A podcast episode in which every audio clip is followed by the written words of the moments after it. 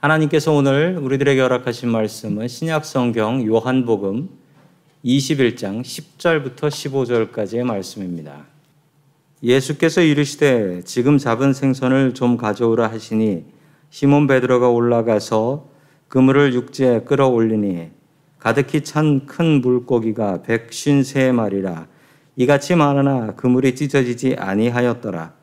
예수께서 이르시되 와서 조반을 먹으라 하시니 제자들이 주님이신 줄 아는 고로 당신이 누구냐 감히 묻는 자가 없더라.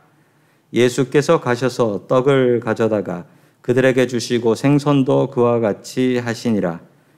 이것은 예수께서 죽은 자 가운데서 살아나신 후에 세 번째로 제자들에게 나타내신 것이라. 그들이 조반 먹은 후에 예수께서 시몬 베드로에게 이르시되 요한의 아들 시몬아 내가 이 사람들보다 나를 더 사랑하느냐 하시니 이르되 주님 그러하나이다. 내가 주님을 사랑하는 줄 주님께서 아시나이다. 이르시되 내 어린 양을 먹이라 하시고 아멘. 우리 크리스찬들에게 있어서 예수님의 말씀을 따르고 또 예수님의 성품을 닮아가는 것이 우리 인생의 가장 큰 목적 중에 하나입니다. 그런데 예수님과 나의 삶을 비교하면 비교할수록 생각해보면 생각해볼수록 과연 나의 모습과 예수님의 모습이 어떤 게 그렇게 많이 닮아 있나 스스로 생각해보면 반성이 되고 또 회개가 될 때가 있습니다.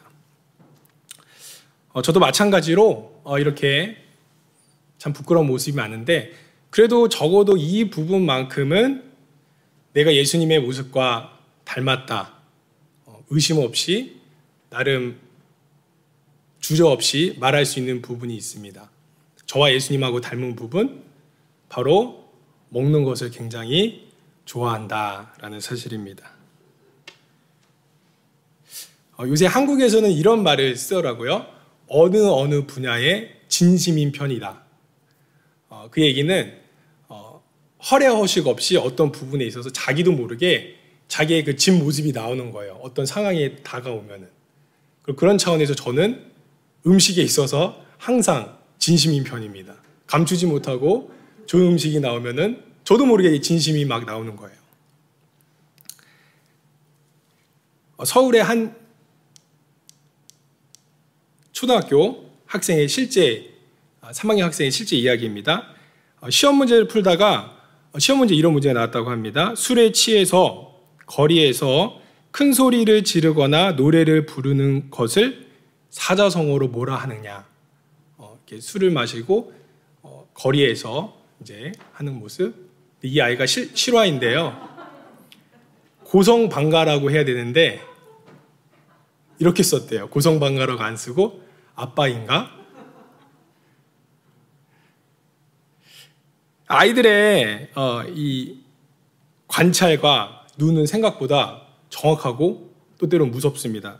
저희 3학년 된 첫째 딸 아이도 종종 제게 돌직구를 던지는데 얼마 전에는 이 아이가 제 모습을 이렇게 빤히 관찰하다가 정말 이렇게 말을 하는 거예요. 뭐라 말을 하냐면 아빠는 너무 먹는 것을 좋아한다. 아빠는 교회만큼이나 먹는 것을 사랑하는 것 같다. 왜 이렇게 먹는 것에 신경을 쓰는 것이냐. 정말 이렇게 말을 하더라고요. 제가 그 순간 너무 순간 허리질려가지고 아이에게 반박을 못했어요. 그러다가 제가 나중에 좋은 변호할 거리가 생겼는데 그것은 바로 우리 예수님도 먹는 것을 참 좋아하셨다. 심지어 예수님은 그 먹는 것을 좋아하셔서 그로 인해서 많은 사람들에게 비난과 손가락질을 받기도 했다.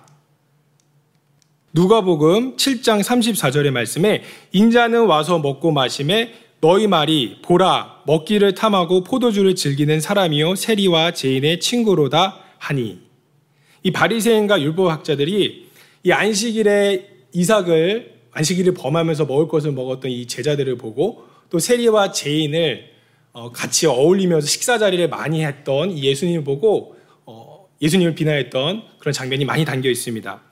그리고 또한 성경 속에 먹고 마시는 일은 항상 중요하고 또 거룩하기도 한 일이었습니다. 예수님과 초대교회 사역에서 이 먹고 마시는 일은 아주 중요한 위치를 차지하고 있습니다. 이 먹고 마시는 행위는 단순히 몸의 필요를 채우는 것뿐만 아니라 영적인 회복과 서로 간의 용서와 사랑을 나누는 자리였습니다. 같이 음식을 나누는 자리 가운데 자연스럽게 서로의 삶을 나누고 기쁨과 아픔을 공감하고 서로를 위로하고 격려하는 자리였던 것이죠.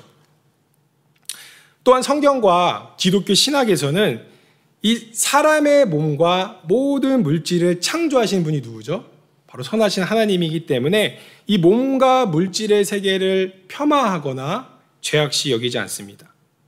그리고 몸과 영혼은 따로 분리된 것이 아니라 서로 긴밀히 연결되어 있기 때문에 사실 영혼이 건강하려면 몸이 건강해야 되고 몸이 건강하려면 영혼이 건강해야 하는 것입니다. 오늘 본문은 예수님께서 부활하신 후 세 번째 예수님의 제자들에게 나타난 장면을 그리고 있습니다. 근데 놀라운 점은 예수님께서 직접 제자들을 위해 요리를 하시고 또 식사를 대접하는 장면을 담고 있다는 것입니다.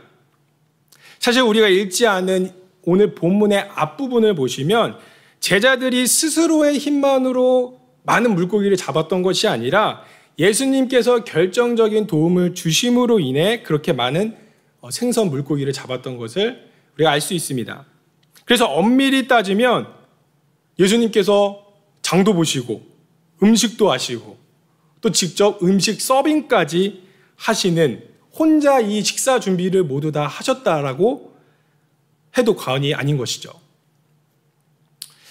사실 이 장면이 저한테는 이 세족식 장면만큼이나 굉장히 파격적으로 다가옵니다. 왜냐하면 제자들이 이럴 만한 대접을 받을 만한 잘한 일, 훌륭한 공로를 한 것이 전혀 없었기 때문입니다. 그 순간.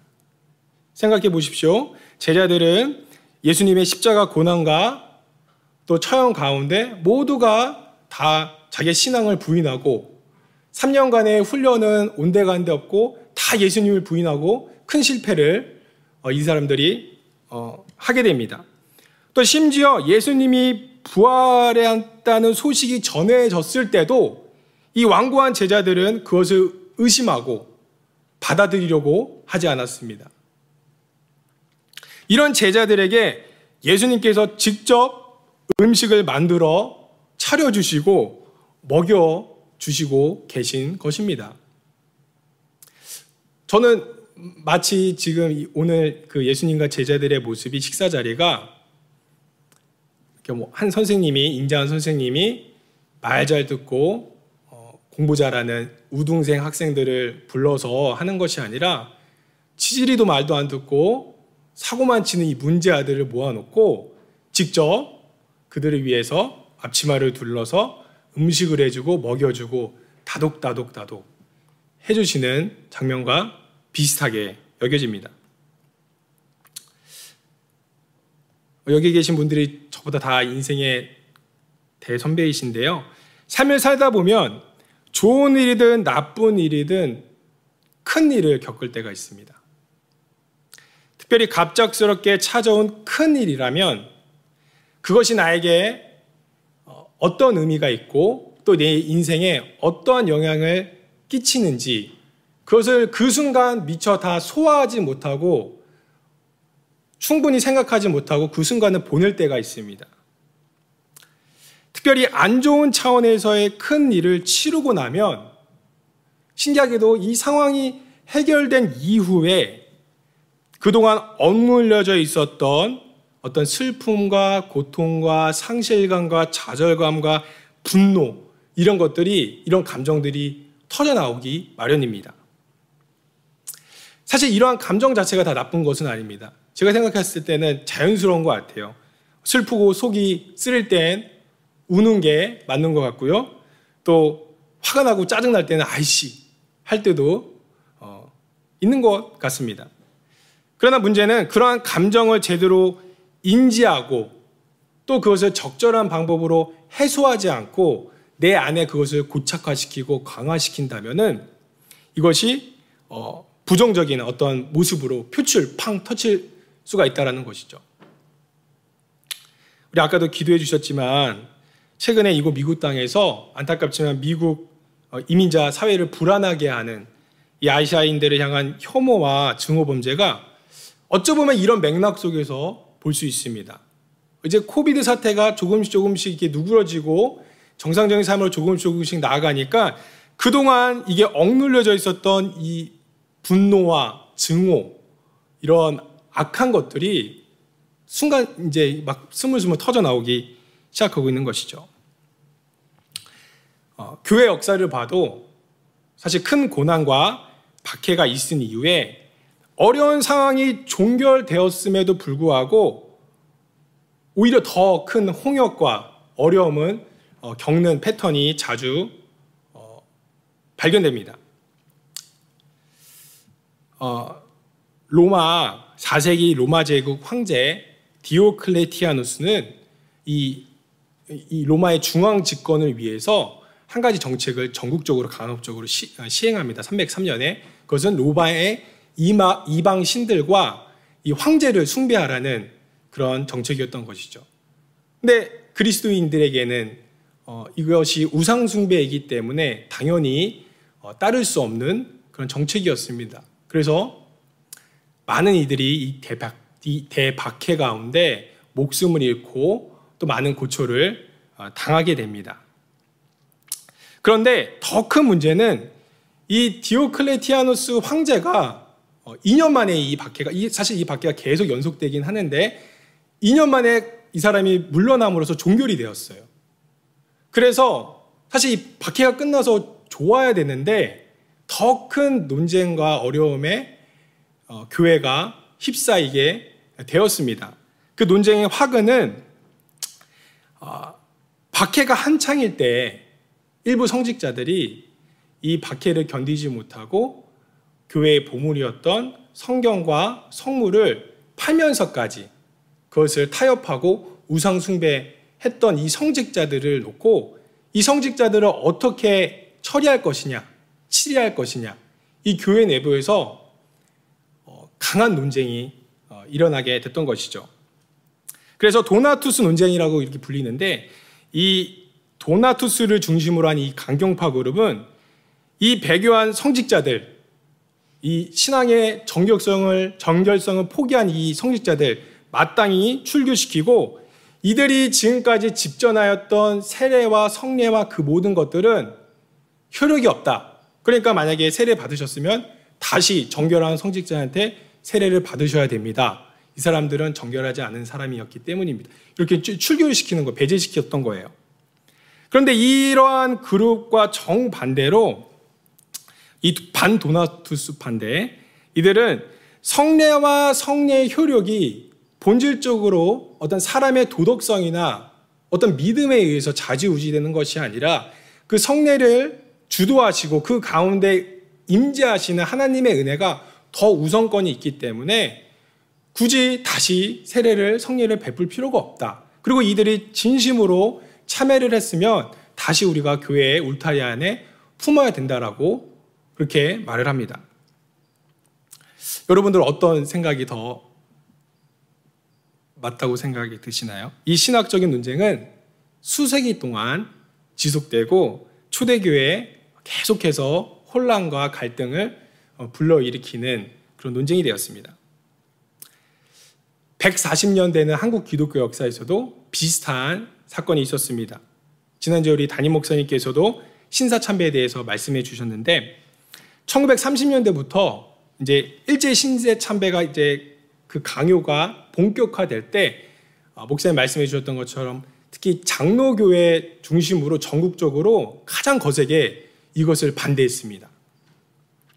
그래서 우리가 잘 아는 주기철 목사님처럼 이 신사참배를 우상숭배라고 보고 옥살이를 마다하지 않고 심지어 순교하시면서까지 그 신사참배를 거부하는 그룹이 있었고요. 또 반대로 이 신사참배는 종교 의례가 아니다. 국가 의례다. 문화적인 차원이다. 이게 어떤 신학이 하는 것이 아니라 문화적인 것이다 라고 이제 일제가 계속해서 그렇게 회유하고 설득을 했는데, 그래서 이런 회유와 핍박이 오니까 점점 시간이 갈수록 그것에 대해서 타협하는 그룹이 생기게 되었습니다. 그런데 아시다시피 1945년 해방이 된 후에 한국교회에 평화와 봄이 찾아오는 것 같았습니다. 그러나 앞선 도나투스 논쟁처럼 한국교회에 극한 갈등이 찾아오게 되는데요.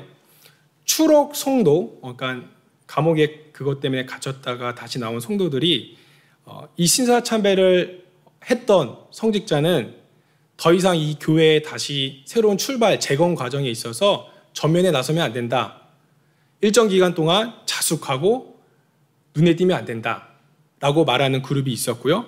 또 다른 이제 온건파에서는 그들의 연약함을 이해하고 성직자이지만 그들이 진정으로 회개를 했다면 다시 받아줘야 된다라는 그룹이 있었습니다.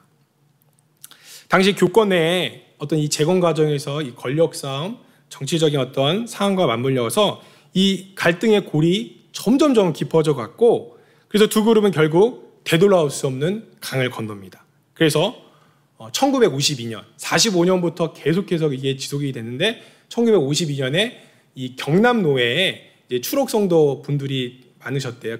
그쪽에. 근데 그분들을 중심으로 해가지고 고려신학교를 별도로 설립해가지고 고신파 혹은 고려파라는 총회를 별도로 구성을 합니다. 그래서 사실 한국의 장로교회가 하나밖에 없었는데 이 1952년에 이 신사참배 문제로 시작해서 갈라지게 되고, 지금도 사실 한국의 장로교회가 100개가 넘습니다. 굉장히 기형적인, 물론 미국에서도 장로교파가 여러 개가 있지만 한국은 그 조그마한 땅에 그 장로교가 100개가 넘어요. 근데 그 분열의 시작이 이 신사참배 이후에 교회 재건 과정에서 시작되었습니다. 오늘 본문에 나오는 제자들의 상황을 다시 한번 살펴보길 원합니다. 제자들은 짧다면 짧고 길다면 긴 이 예수님과 함께한 이 3년이란 시간과, 그리고 갑자기 며칠간 예수님께서 처형당하시고 심지어 돌아가시고 또 심지어 다시 살아나시고, 이 롤러코스터도 이런 롤러코스터가 없을 거예요. 이런 롤러코스터를 이 제자들이 3년 그리고 나머지 그 며칠간 몇 주간 집중적으로 경험합니다. 기쁨과 환희의 순간도 있었지만 실패와 절망감에 신음하는 순간도, 그리고 부활하신 예수님을 다시 봤을 때 아마 머릿속은 하얘지고 여러 가지 감정들이, 마음들이 가득했을 것입니다. 어떤 제자는 다른 제자들을 향해서 저 녀석 때문에 제가 바람을 넣어서 그렇게 손가락질하고 비난하고 원망하는 마음도 있었을 것이고요. 또 어떤 제자들 가운데는 너무 민망한, 가장 중요한 순간에 내가 그렇게 입술로 고백하고 3년 동안 훈련했는데 중요한 순간에 그렇게 무너지는 자신의 모습을 보면서 절망감과 실패감과 깊은 무력감을 느꼈을 것입니다. 이러한 상황 가운데 예수님께서 이들에게 찾아오셨고 식탁의 교제를 손수 준비하고 계신 것입니다. 성도님들, 세상에서 가장 강력한 사람이 있다고 합니다. 세상에서 가장 강력한 사람 누구일까요? 마스크를 쓰고 계셔서 답변 못하시는데 어머니라고 합니다. 어머니들에게는 어떠한 희생과 어떠한 어려움에도 자녀를 포기하지 않는 사랑이 있기 때문에 아무리 장군이고 대통령이고 억만장자, 권력과 돈과 지식을 다 갖춘 사람이라도 모두가 그 어머니 앞에서는 무릎을 꿇고 눈물을 흘린다고 합니다. 왜냐하면 이 어머니의 사랑이 그 모든 것보다 가장 강력하기 때문입니다. 목소리가 크고 막 근육이 우락부락하고 막 터프가이가 세상에서 가장 강력한 것이 아니라 어떠한 상황에서도 사랑을 선택하고 사랑할 수 있는 이런 넓은 마음을 가진 사람이 가장 강력하다라는 것입니다. 예수님은 베드로와 제자들에게 너희가 나를 진정 사랑하느냐? 오늘 본문 15절에 말씀하시거든요. 물어보시거든요. 그런데 그런 대답을 이제 질문을 하시고 그런 대답을 재촉하시기에 앞서 사랑을 요구하시기 전에 먼저 그들에게 사랑을 가득히 주셨습니다. 제자들의 허물과 실패를 품어주시고 그들의 회개를 용서하여 주시고 변함없이 사랑한다 말로 표현하신 것뿐만 아니라 직접 행동으로 보여주셨던 것이죠. 얘들아, 너희들은 여전히 너무나도 존귀한 존재들이고 내가 목숨 다해서 너희들을 사랑했다는 거 잊지 마. 식사의 자리를 통해 예수님은 이렇게 다시 표현하고 계신 것입니다. 우리가 종종 내 스스로 생각해도 참 한심스럽고 내가 원망스럽고 답답한 순간, 내 안에 도저히 나를 좋게 생각하고 싶어도 할 수 없는 그런 순간에, 그 순간에 하나님의 사랑이 변함없이 여러분들을 떠나지 않고 함께하고 계심을 기억하셨으면 좋겠습니다. 사실 누군가에게 사랑을 맛본 자만이 다른 사람을 사랑할 수 있는 것입니다. 내가 다른 사람을 행복하게 하려면 내가 행복하지 않고는 다른 사람을 행복하게 할 수 없더라고요. 사랑이신 예수님께서 이 제자들이 과거에 어두웠던 후회와 상처의 시간에서 벗어나서 스스로를 용서하고 스스로를 사랑하고 그리고 더 나아가 다른 사람을 돕고 그들에게 사랑을 전할 수 있는 존재로 다시 일어서기를 예수님은 바라며 이 식사 자리를 계획하고 하고 계신 것입니다. 이분의 이름은 박위, 이름이 좀 특이하죠? 박위라는 형제입니다.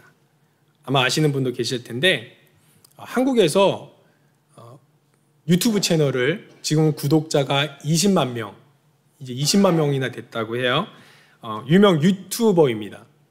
근데 보시다시피 준수한 외모와 또 좋은 또 학벌과 지방 배경 그리고 요새 그 어렵다던 좋은 회사에 20대 때 취업을 이뤄낸 부러울 것이 별로 없었던 그런 형제였는데 안타깝게도 하루아침에 이분의 인생이 180도로 바뀌는 사고를 당하게 됩니다.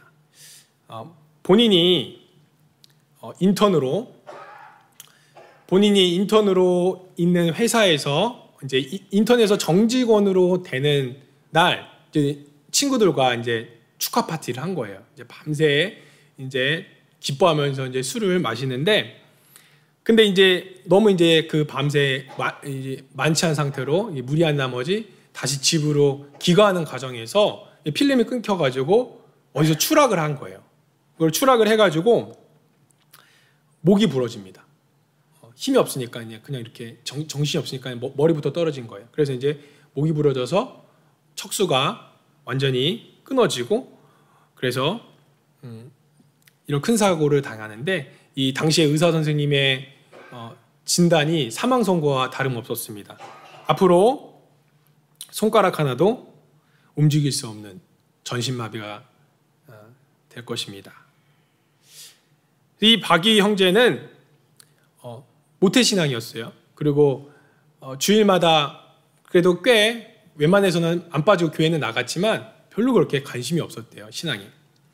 그런데 이 힘든 시기를 통해서 이 형제가 하나님과의 관계가 회복이 되었어요.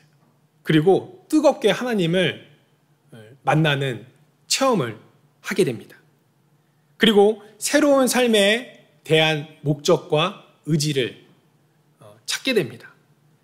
그래서 이 형제가 자신과 같이 불우한 사고를 당한 사람들, 장애를 지닌 사람들에게 희망과 위로를 주기 위해서 정말 그 긴 시간 동안 보이지 않는 곳에서 눈물을 흘리며 땀을 흘리며 초인적으로 재활을 합니다. 손가락 하나도 움직일 수 없다고 의사는 선고했는데, 물론 지금도 휠체어를 타고 다니시지만 거의 이제 정상적인, 스스로 라면도 끓여 드시고 어디 스스로 운전도 하시고 많은 부분이 회복이 된 거예요. 그리고 이분이 이 장애인들은 할 수 없다라는 어떤 편견을 가진 분야에 보시다시피 도전을 하는 거예요. 자기의 재활하는 모습과 도전하는 모습을 영상으로 찍어가지고 그 아까 말한 그 유튜브 채널에 사람들에게 공유를 하는 거예요. 사실 29살 꽃다운 나이에 자기의 치기 어렸던 실수와 이 정말 말도 안 되는 상황 가운데 하루아침에 눈 떠보니까 전신마비가 된 그 상황 가운데 자신의 삶을 비관하고 모든 것을 내려놓을 수도 있었지만, 이분은 하나님 안에서 그 은혜 안에서 자신을 용서하고 또 자신을 받아들이고 새롭게 다시 출발할 용기를 가지게 됩니다. 그래서 이 형제의 모습을 통해서 많은 사람들이, 요새 참 세상이 힘들지 않습니까? 여러 이유로 자신을 비관해서 이제 삶을 마감하려고 했던 분들도 우연히 이 영상을 보고 이 형제의 사는 모습을 보고 용기를 얻어가지고 다시 마음을 고쳐먹고 다시 그렇게 살아나가는 그런 선한 열매가 현재 진행형으로 일어나고 있습니다. 저는 이 형제가 다른 어떤 기적보다 몸이 다시 이렇게 움직여지는 것도 좋지만, 이런 상황 속에서 자신의 존재를, 자신의 삶을 긍정하고 받아들이고 더 나아가서 다른 이들을 돕고자 하는 그런 마음과 자세를 먹었다는 것이 하나님이 이분에게 행한 가장 큰 기적이 아닐까 생각합니다. 백신 속도가 빨라지고 있고, 또 화이자를 포함해서 여러 제약회사들이 이제 11살, 16살, 6살, 11살 이제 아이들에게 맞추고 효과와 부작용을 위한 실험을 진행하고 있죠. 그래서 또 긍정적인 발표를 계속 발표하고 있습니다. 물론 변이 바이러스라는 리스크가 있지만 몇 달 후 또 예상보다 더 빨리 백신이 다 보급이 되면 다시 일상의 삶으로 복귀하는 그런 순간이 찾아올 것입니다. 지난 1년이 넘게 성도님들, 코로나로 인해서 긴 어두운 터널을 지나면서 건강의 문제, 재정적인 문제, 또 최근에 혐오 범죄까지 참 다사다난했던 시기 가운데 참 너무 수고하셨고 대단하시다라는 말씀을 전하고 싶습니다. 근데 이제 이 긴 어두운 터널을 이제 마치고 희미하게 이제 새로운 빛을 바라보면서 새로운 출발의 지점에 서 있는데, 무엇보다 우리 예수님의 위로하심과 사랑이 여러분들 가정과 직장 가운데 가득하면 좋겠습니다. 마치 먼 길 갔다가 돌아온 자녀에게 따뜻한 국물과 밥을 내어주시는 어머니의 따뜻한 밥상처럼, 예수님은 2000년 전 제자들에게 그들의 실패와 어려움에도 불구하고 그들 용서해 주시고 먹이시고 입히시고 또 보살펴 주셨습니다. 지금 우리들에게도 동일한 은혜로, 우리 눈에 보이진 않지만 하나님께서 우리들을 먹이시고 입히시고 보살펴 주고 계심을 믿습니다. 새로운 출발점에서 하나님의 사랑과 은총이 성도님들의 가정과 삶에 가득하시길 주님의 이름으로 축복합니다. 기도하겠습니다. 하나님 아버지, 새로운 출발 지점이 눈앞에 보이는 지금, 다른 어떤 것보다 우리 하나님의 사랑, 그 넓은 품에 의지하며 한 걸음 한 걸음 다시 용기 내어 나아가고자 합니다. 우리들의 마음 가운데 믿음 더하여 주시고 사랑과 서로 용서하는 마음을 더하여 주시옵소서. 감사드리며 예수님의 이름으로 기도드립니다. 아멘.